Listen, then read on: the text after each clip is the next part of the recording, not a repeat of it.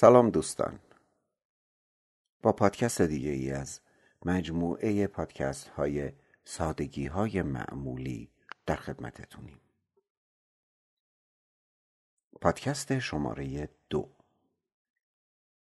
من فقط وقتی از کسی دلخور میمانم و یا انتقاد می‌کنم که بودنش در زندگیم را دوست دارم وگرنه برای کسی که می‌خواهم از زندگیم بیرون کنم سکوت و بخشش بهترین مجازات است.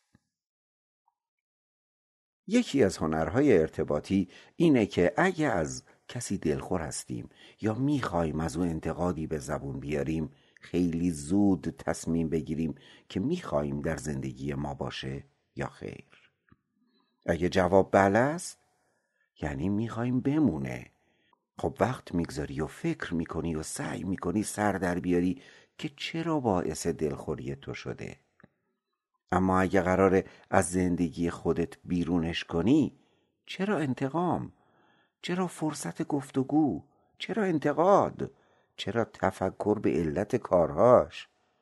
چرا یواشکی دنبال کردنش؟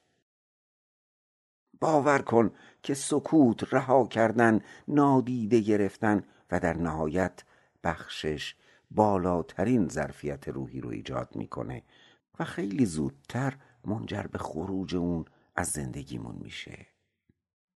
ابلها مردا عدوی تو نیستم انکار توام.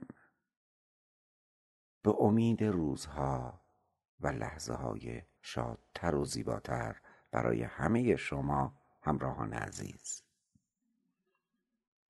متن از یه آدم معمولی. گوینده فرید حامد.